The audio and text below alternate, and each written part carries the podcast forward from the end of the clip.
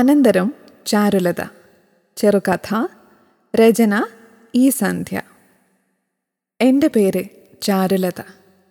എവിടെയോ കേട്ടു മറന്ന പോലെയെന്നോ നല്ല പേരെന്നോ ഒക്കെയല്ലേ പറയാനൊരുങ്ങിയത്.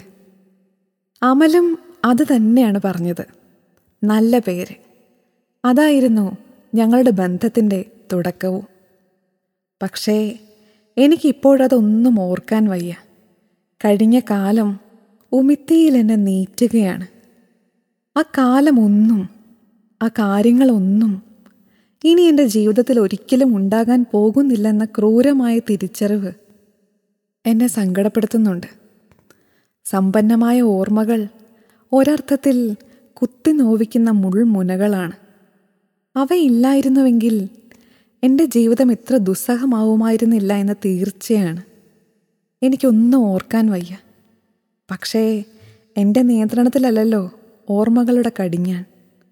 ഈ വീട്ടിലെ ഓരോന്നും ഓരോ മുക്കും മൂലയും ഓരോ വസ്തുക്കളും ഓരോ ഒഴിഞ്ഞ നിറഞ്ഞ ഇടങ്ങളും എന്നെ അമലിനെ ഓർമ്മിപ്പിക്കുന്നു.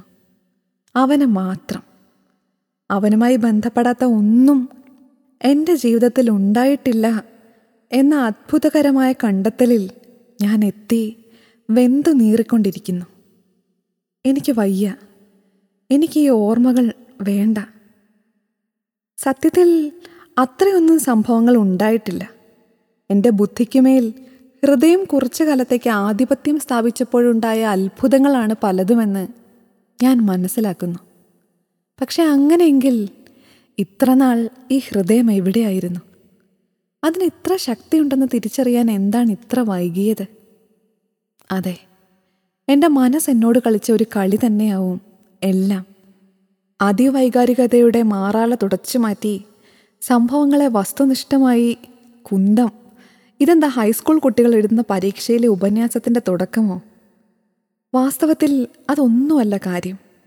എനിക്കങ്ങനെയൊക്കെ വേണമായിരുന്നു. അങ്ങനെ മാത്രമേ വേണ്ടിയിരുന്നുള്ളൂ.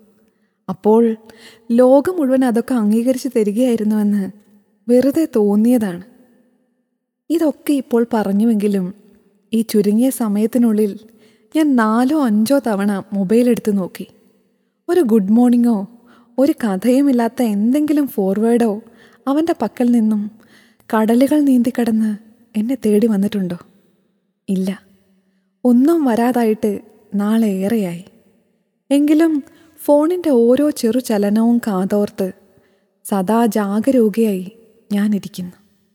അമലിന്റേതല്ലാത്ത സന്ദേശങ്ങളെ ഞാൻ തികഞ്ഞ അവജ്ഞയോടെ നോക്കുന്നു. എനിക്ക് മറ്റൊന്നും വായിക്കേണ്ടതില്ല. അവന്റെ ഒരു ഗുഡ് മോർണിംഗിന് പതിനായിരം അർത്ഥങ്ങൾ ആലോചിച്ചെടുക്കും ഞാൻ. എന്നെ ഒരുപാട് ഇഷ്ടമാണെന്നും മിസ് ചെയ്യുന്നുവെന്നും എന്നെ മാത്രം ഓർത്തിരിക്കുകയായിരുന്നുവെന്നും കാണണമെന്ന് അതിയായ മോഹമുണ്ടെന്നും രാത്രി മുഴുവൻ ഉറങ്ങാതിരുന്ന് രാവിലെ ആവാൻ കാത്തിരുന്നുവെന്നുമൊക്കെ. അവൻ അയക്കുന്ന ഏതോ ഫോർവേഡിൽ പോലും എനിക്കായി. എനിക്ക് മാത്രമായി എന്തെങ്കിലും കരുതി വച്ചിട്ടുണ്ടെന്ന ചിന്തയിൽ ഞാനത് പല തവണ വായിച്ചു നോക്കും. എങ്ങനെയാണ്? അവന്റെ ഒരു സാന്നിധ്യം പോലും ഇല്ലാത്ത ഈ ദിവസങ്ങളിലൂടെ ഞാൻ കടന്നു പോയിക്കൊണ്ടിരിക്കുന്നത് എന്ന് എഴുതാൻ ഈ തൂലികയ്ക്കാവില്ല. വാക്കുകൾക്കാവില്ല. ഒന്നിനുമാവില്ല. എന്താണ് അവൻ എനിക്ക്? അതിനുത്തരമാണല്ലോ പരിചയപ്പെട്ട അന്നു മുതൽ ഞാൻ തേടിക്കൊണ്ടിരിക്കുന്നത്. അതിനുത്തരം കിട്ടിയാൽ എന്റെ പകുതി ദുഃഖങ്ങൾ മാറുമെന്ന് എനിക്ക് ഉറപ്പാണ്. എന്റെ പരിമിതമായ ബുദ്ധിയും അറിവും വായനയും വെച്ച് എന്റെ കഴിവിന്റെ പരമാവധി ഞാൻ ശ്രമിച്ചു. എനിക്ക് അവനോടുള്ള വികാരം എന്തെന്ന് മനസ്സിലാക്കുവാൻ. വായിക്കുന്നതും അറിയുന്നതും സങ്കടത്തിന്റെ ആഴം കൂട്ടിയതേയുള്ളൂ. ഉള്ളിലേക്കുള്ളിലേക്ക് പോകുന്തോറും ആഴം കൂടിക്കൂടി വരുന്ന സൂചിയുടെ ആകൃതിയിലുള്ളൊരു കിണറിനകത്തേക്ക് ഞാൻ എന്നെ തന്നെ കൊണ്ടുപോകുന്നത് പോലെ. ആഴങ്ങളിൽ നിറയെ അന്ധകാരമാണ്. വഴി വളരെ ഇടുങ്ങിയതും ഒരു മടക്കയാത്ര അസാധ്യവുമാണ്. നീല നിറമുള്ള കുഷ്യനിട്ട സോഫയിൽ അലസം ചാഞ്ഞു കിടന്ന് ഈ അവധി ദിവസം ഞാൻ അവനെക്കുറിച്ച് മാത്രമാണ് ആലോചിക്കുന്നത്. വള സ്റ്റാൻഡിൽ പല നിറത്തിലുള്ള എന്റെ കുപ്പിവളകൾ അന്നൊരിക്കൽ അമൽ വീട്ടിൽ വന്നപ്പോൾ നിലത്ത് പടിഞ്ഞിരുന്ന് ഞങ്ങൾ നിറമനുസരിച്ച് അടുക്കി വെച്ചവ. അവന്റെ സ്പർശമുള്ളവ.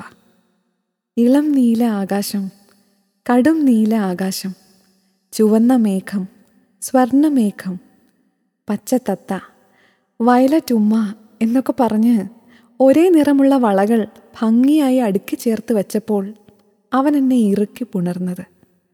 അപ്പോൾ അബദ്ധത്തിൽ കൈതട്ടി വളകളിൽ ചില തുടഞ്ഞത് അത് പെറുക്കി ചുവരിൽ ഉറുമ്പ് തുളച്ചുണ്ടാക്കിയ ചെറിയ ദ്വാരത്തിൽ നിക്ഷേപിച്ചത്. ഇത് നമ്മുടെ രണ്ടുപേരുടെ മാത്രം രഹസ്യമാണ്. ഒരുപക്ഷെ അമ്പത് വർഷങ്ങൾക്ക് ശേഷവും ഇതിവിടെ കാണും. നമ്മൾ ഒരുമിച്ച് ഇത് അടർത്തിയെടുക്കും എന്നൊക്കെ പറഞ്ഞ് എന്നെ കണക്കിലേറെ സന്തോഷിപ്പിച്ചത്. എന്റെ പേരെഴുതിയ അനേകം കടലാസ ചുരുളുകൾ പഴയ സാധനങ്ങൾക്കിടയിലേക്ക് എറിഞ്ഞ് ലോകാവസാനം വരെ ഇതൊക്കെ ഇവിടെ ഇരിക്കട്ടെ എന്ന് കണ്ണിറുക്കിയത്. അവന്റെ ഓർമ്മകളില്ലാത്ത ഒരിടം പോലും ഇവിടെ ഉണ്ടാവരുത് എന്ന് എന്നെ ചേർത്ത് നിർത്തി പറഞ്ഞത്. അവന്റെ കമ്പ്യൂട്ടറിന്റെ പാസ്വേഡ് അവൻ എന്നെ വിളിച്ചിരുന്ന ഓമനപ്പേരാക്കി മാറ്റിയത്. ഇപ്പോൾ സംശയം തോന്നുന്നു. സത്യത്തിൽ അതൊക്കെ സംഭവിച്ചിട്ടുണ്ടോ? ശരിക്കും അമൽ എന്നൊരാൾ എന്റെ ജീവിതത്തിൽ കടന്നു വരികയും അതുപോലെ അപ്രത്യക്ഷനാവുകയും ചെയ്തിട്ടുണ്ടോ? രാവിലെ അമ്പലത്തിലേക്ക് ഇറങ്ങുമ്പോൾ പുറകെ ബൈക്കിൽ വന്ന് അല്പദൂരം മുന്നോട്ട് ചെന്ന് തിരിഞ്ഞു നോക്കി. ലവ് യു എന്ന് ഞാൻ മാത്രം കാണുകെ പറഞ്ഞിരുന്നതും അവൻ ഇതിലെ കടന്നുപോയി എന്ന അടയാളത്തിന് ഒരു ചുവന്ന പൂ എന്റെ മതിലിനരികെ വെച്ചിരുന്നതും കുറേ നാൾ മുൻപായിരുന്നു. എന്റെ വെയിലിൽ അവൻ മാത്രം നിറച്ചിരുന്ന ചില സന്തോഷങ്ങളും എന്റെ ഓർമ്മകളിൽ അവന്റെ പേര് കേട്ടാൽ മാത്രം പൂക്കുന്ന ചെടികളും ഇപ്പോഴും ഉണ്ടെന്നതാണ് എന്റെ ദുഃഖം. ഇത് പ്രണയത്തെ ഭ്രാന്തോളം എത്തിക്കുന്ന അവസ്ഥയാണ്. എങ്കിലും എനിക്ക് ഈ ഭ്രാന്ത് എന്റെ സ്വത്വത്തിന്റെ ഭാഗമാണ്. ഇതിലാണ് എന്റെ നിലനിൽപ്പ്. ഇതുപോലും ഇല്ലെങ്കിൽ ഞാൻ ജീവിക്കുന്നു എന്നതിന് ഒരു തെളിവുമില്ല. അവന്റെ അസാന്നിധ്യം ഞാൻ മറികടക്കുന്നത് അതുണ്ടാക്കുന്ന ദുഃഖത്തെ മനസ്സാ വരിച്ചിട്ടാണ്. അവൻ എന്റെ ജീവിതത്തിലേക്ക് വരുന്നതിന് മുൻപുള്ള ദിവസങ്ങൾ വർഷങ്ങൾ അവൻ വരുന്നതിനുള്ള ഒരുക്കങ്ങൾ മാത്രമായിരുന്നുവെന്നും ഞാൻ മനസ്സിലാക്കിയിട്ടുണ്ട്. അമൽ എന്റെയും ഭർത്താവിന്റെയും ഞങ്ങളുടെ രണ്ടുപേരുടെയും സുഹൃത്തായിരുന്നു. പിന്നീട് അവൻ എന്റെ മാത്രമായത് കരുതിക്കൂട്ടിയൊന്നുമല്ല. അതങ്ങനെ പതുക്കെ അല്ല വേഗത്തിൽ സംഭവിച്ചു പോയതാണ്. വേണ്ടെന്ന് വെക്കാനാകുമായിരുന്നില്ല. അമലിന്റെ വിവാഹത്തിൽ പങ്കുകൊണ്ട് തിരിച്ച് വീട്ടിലെത്തിയപ്പോൾ എന്റെ കാല എവിടെയോ തട്ടിമുറിഞ്ഞു. ജീവിതത്തിൽ ഒരിക്കലും ഉണ്ടായിട്ടില്ലാത്ത വിധം ഞാനെന്ന് കരഞ്ഞത് എന്റെ ഭർത്താവിനെ അമ്പരപ്പെടുത്തി കാണും. അന്ന് രാത്രി ടെറസിൽ ഇരുട്ടിൽ നിൽക്കെ ഞാൻ സങ്കടം അടക്കാനാവാതെ ഭർത്താവിനോട് പറഞ്ഞു എന്റെ ഒരു നല്ല കൂട്ടില്ലാതായി. അദ്ദേഹം അത് കാര്യമായി എടുത്തില്ല എന്ന് തോന്നുന്നു. അങ്ങനെ കൂട്ടുപേക്ഷിക്കേണ്ട കാര്യമൊന്നുമില്ല. ആരുണിമ നല്ല കുട്ടിയാണ്. അവളെ കൂടി നമുക്ക് കൂട്ടാം. എന്ന ഒഴുക്കൻ മട്ടിൽ പറഞ്ഞത് കേട്ട് കരച്ചിൽ വന്ന് ചാകുമെന്ന് എനിക്ക് തോന്നി. അമൽ ഇനി തിരിച്ചു വരില്ല. എനിക്ക് ഉറപ്പാണ്. അഥവാ വന്നാലും അവൻ ഇനി പഴയ അമലായിരിക്കില്ല. ഞാൻ അറിയുന്ന അവൻ അങ്ങനെയാണ്. അവന്റെ ഏകാന്തത തീർക്കാനുള്ള ഒരു ഉപകരണം മാത്രമായിരുന്നു ഞാനുമായുള്ള ബന്ധം. അതവൻ മനോഹരമായി കൈകാര്യം ചെയ്യുകയും ചെയ്തു. എന്റെ ജീവിതത്തിൽ പുതുമകൾ നിറക്കേണ്ടതില്ല അവന്. അതവന്റെ ബാധ്യതയുമല്ല. അത് തിരിച്ചറിഞ്ഞപ്പോഴാണ് അവൻ വിവാഹിതനാകാൻ തീരുമാനിച്ചത്. അത് അവനേക്കാളേറെ എനിക്കറിയാം. അതെനിക്കറിയാമെന്ന് അവനും അറിയാം. അവൻ തിരിച്ചു വരില്ല. ഒരു സന്ദേശമോ ആശംസയോ പോലും അവനിൽ നിന്നിനി ഉണ്ടാവില്ല. പ്രണയത്തിന്റെ ഗൃഹപാഠം ചെയ്യാൻ തയ്യാറുള്ള കുട്ടിയല്ലവൻ. ജീവിതത്തിൽ എന്നും പ്രേമപാത്രം നിറയണമെന്ന് ആഗ്രഹവുമില്ല. അങ്ങനെ ഒരാൾക്ക് എത്ര മഴ പെയ്താലും നിറയാത്ത ഒരു ജലാശയം ഉള്ളിൽ കൊണ്ടു നടക്കുന്നവളുടെ പിടച്ചിൽ മനസ്സിലാവില്ല. എപ്പോൾ വേണമെങ്കിലും കത്തിപ്പടരാൻ സാധ്യതയുള്ള ഒരു നെരിപ്പോട് എന്റെ മനസ്സിലുള്ളത് അവനറിയാം. ഒരു ചെറു തീപ്പൊരി ആളിക്കത്തിക്കാൻ പോകുന്നത് അവന്റെ സ്വസ്ഥതയാണ് എന്ന് ഇത്രയും നാളത്തെ ഞാനുമായുള്ള പരിചയത്തിൽ നിന്നവൻ മനസ്സിലാക്കിയിട്ടുണ്ട്. അവനെന്ന തീ സദാ പൊള്ളിച്ചുകൊണ്ടിരിക്കുന്ന എന്റെ ശരീരത്തെയും മനസ്സിനെയും ഉൾക്കൊണ്ടാൽ അതവന്റെ നാശമാണെന്ന്. പക്ഷേ അമൽ നിനക്കറിഞ്ഞുകൂടാ? ഏഴു കടലിനപ്പുറത്തു നിന്ന് നിന്നെ തഴുകി വരുന്ന കാറ്റ് എപ്പോഴോ എന്നെയും തഴുകുന്നെന്ന്. ഇന്ന് ഞാൻ കാണുന്ന സൂര്യനെയും ചന്ദ്രനെയും തന്നെയാണ് നീ നാളെ കാണുന്നതെന്ന്. ഇവിടുന്ന് വലിച്ചെടുക്കുന്ന നീരാവിയാണ് അവിടെ മഴയായി പെയ്യുന്നതെന്ന്. നിനക്കറിയില്ല അമൽ. എന്നെ. നീ എന്നെ ഓർക്കുന്നുവെന്നതിനും സ്നേഹിക്കുന്നുവെന്നതിനും ഒരു തെളിവുമില്ലെങ്കിൽ ഈ പ്രകൃതിയിൽ നിന്നും ഞാനത് കണ്ടെടുക്കും. എനിക്ക് കണ്ടെടുത്തേ പറ്റൂ. വിശ്വസിച്ചേ പറ്റൂ. മനസ്സ് കളിക്കുന്ന കളികൾ നിന്നേക്കാൾ ഏറെ കണ്ടവളാണ് ഞാൻ. അതുകൊണ്ട് ഞാൻ ജീവിക്കും.